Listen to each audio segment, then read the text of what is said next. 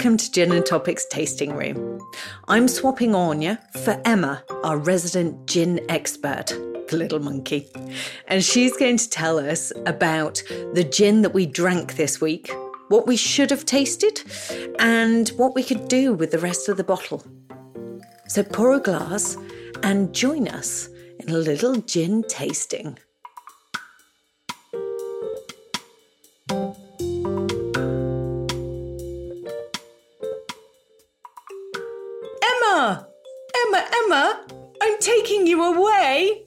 That's exciting. Out of the country. Out of the country. What? I am taking you somewhere hot and somewhere sunny and somewhere with lots of interesting botanicals. Interesting. Yeah, yeah. We are going to South Africa. Oh, wonderful. I've never been. No, nor have I. Always wanted to, have never been. But we are going to South Africa in gin form. At least we can be there with the gin, even if we can't be there in body. Absolutely. One of the joys of gin. Travel while Yeah. still sitting in your living room, closing your eyes, imagining you're there. exactly, and just tasting what the botanicals would be like if you were there. Um, so we are drinking, and I've got to get this right because I always get it wrong. We are drinking the Cape Fynbos gin. Okay. I'll take your word for it. I, I never know how to pronounce it. Fine. I think it is fine or Finebows. I always say Finbus, Yeah, which I know is wrong. Oh no. Okay. um, it does say noun, oh, but and then it's got on the back of the bottle. It's even got the phonetical spelling, but I can't rem- remember my phonetic alphabet to know how to pronounce it either. Well, it's not on my tiny, teeny bottle sample, so I'm of no Mm. use. It's all down to you, Sarah. Well, and apparently it's from the Dutch, meaning a fine-leaved plant. Oh. Ah, so anyway, a fine boss, fin boss, fine fine bows. However, we're drinking Cape Fine Bows gin from South Africa. What do you know about it? Um, this one is one of the ones that's going to go a bit further on the botanicals than some others. There are 30 indigenous botanicals in this gin. 30? So we've gone 10, 14, now 30? I know. I mean, so there's lots of berries, barks, roots, stems, peels. Uh, they macerate some. They use the little vapor baskets, having a little gin vapor shower. Love it. Um, yeah, but I mean, I don't know how many of those are varieties of the fynbos. Fine The plant, the fine, plant. yeah. because it is a really genetically diverse species, isn't it? So It is huge. And I was just saying, so the label on the bottle is stunning because it's all like a collection of stamps, and every single one has a flower on it, which I assume are all the different flowers of that plant Yeah. range. Um, and there are, because there are huge amounts. I remember it from last time, last series, we had one, it was an amber gin, the Im- Inverroche, Yeah. and that has some in it. Yeah. Um, but yeah, there are huge amounts of them, aren't there? Yeah, so they call it the Floral Kingdom, apparently. So beautiful. Uh, and and uh, UNESCO have uh, Yeah. protected areas of it. It is of geogra- you know importance to the world. Uh, slightly under threat from some invasive species. Apparently, Right. there's some uh, pesky Australian myrtles that are causing havoc. Oh, Myrtle, get out. I know, but um, it's an it's a you know national flower.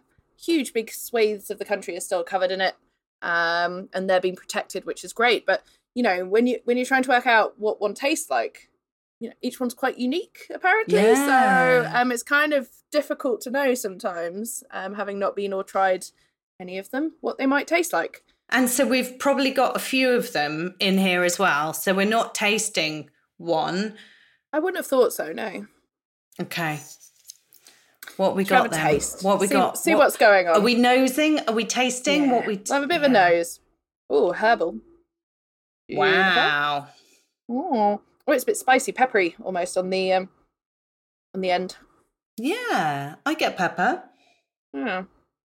Kind of that white pepper rather than uh, cracked black pepper. Mm-hmm. Um, Yeah, smells quite nice. Uh, it's forty five percent though, so uh, neat. It's going to be a little bit of a punchy guy. Do you know, it smells like something you could put on your wrist, Mmm, doesn't it? does a little, doesn't it? Yeah, very perfumed. Okay. Oh, but but the taste is I think it's really different to what I can smell. It is. I think you know there's a kind of lightness and florality on the nose that maybe doesn't come across as much on the palate. It's a bit earthier. Yeah. Bit like a plant maybe. We got that flower on the nose and a bit more stem on the on the taste. yeah. okay, so can we identify any of the things in there cuz as you said there were what 40? Yeah, uh, 30. 30. Phew. I'm upping the numbers. Let's not get carried away. Let's- I was going to say, let, let, us not get too carried away. Um, but no, I mean, you can taste the juniper, you can identify that. Um, there's some nice orangey notes coming through on the finish, which is quite nice. Honeyed notes, maybe as well. Something. Yeah. I was going to say, actually, I'm finding it really easy to drink neat because it's quite sweet. It's it on the kind of finish. It's got a Yeah. sweetness, or at least a perception of sweetness, maybe that kind of smooths it all out at the end, which is very lovely. Um, but yeah, surprisingly easy to drink, forty five percent. Yeah, really easy to drink. So I'm going to put some tonic in as well. Nice. See what a bit of lengthening does. Okay, lengthening it. What am I expecting? Don't know really. I mean, some of those lighter florals might come back with a bit of dilution, a few bubbles to help it along the way, or it could just punch the earthy notes. Let's see. oh, no, that's nice. Yeah, it works really nicely with the tonic and the bitterness of the quinine. It's kind of rounded it all out, hasn't it? Yeah, it doesn't mask the flavour of the gin as well, um, which is always a worry with gins that have floral elements that that gets kind of Yeah. steamrolled into. But some of, I think, even with the tonic and the bubbles, some of those delicate florals are actually holding up quite well. Yeah. And I have a feeling that it's a kind of gin that actually is better when it's warmer than on a cold day, if that makes sense. It's better on a summer day than a winter's day. I think so. Yeah, I think it so. fe- I mean, it feels very sunshiny, doesn't it? What shall I put in it? You know, should I put a flower in? Shall I put some citrus? What would you say? I mean, I think that this one is perfect. It's really nice in a gin and tonic as it is. So why don't you go for the visual element? Why not put a flower from your garden in there? Obviously, making sure it is edible and you haven't been, you know, spraying your pesticides around and uh, the dog wisely. hasn't just been. Yes. Um, but I think it'd be really nice. I don't think you need to add too much to this one. It's got quite a lot of complexity in it. It's quite delicate. You don't want to be putting, you know, strong citrus oils over there or, or a slice that might overpower it. So I yeah, so i I'm not going to put any ginger in or No. anything too strong, but maybe just something that makes it look a bit nice. Maybe like Yeah. I love to put a little bit of borage in my ice cubes because they look really pretty and they've got that kind of cucumbery taste. You're So so maybe fancy. a little. I know, I know. Love my pretty ice cubes. Is this what happens when you, uh, you know, live in the middle of the countryside? Just go out, pick some borage, and freeze it into your ice cubes. Oh, it's so idyllic. Or maybe I could start putting, I don't know, little marigold leaves or something. Make them really pretty ice cubes. Yeah, for sure. I think uh, you know there are quite a lot of quite lovely flowers that you can grow in your garden if you have a garden. I do not. I live in central No. London, Window box. Um, Need a window box. Heavily secured, so I don't knock out half of uh, you know Mare Street as they're walking past. Yeah, or water their heads. exactly. Um, but no, if I had a garden, I very much would be growing some edible flowers for garnishing my gin and tonics for sure. nice. Or maybe a fynbos, but I'm not sure we can grow them in this country. Don't think mean, we it's- quite have the climate for them. It's getting hotter by the day, so you never know. Very true, but let's not go there. Let's not go there. On that note, we'll enjoy the gin, and I will see you next week where I think we'll bring it back to the UK. But take you somewhere nice, of course. Ah, thanks. You're welcome. I like going on ginny adventures with you. I'll see you next week for one then. See you next week. Cheers. Cheers.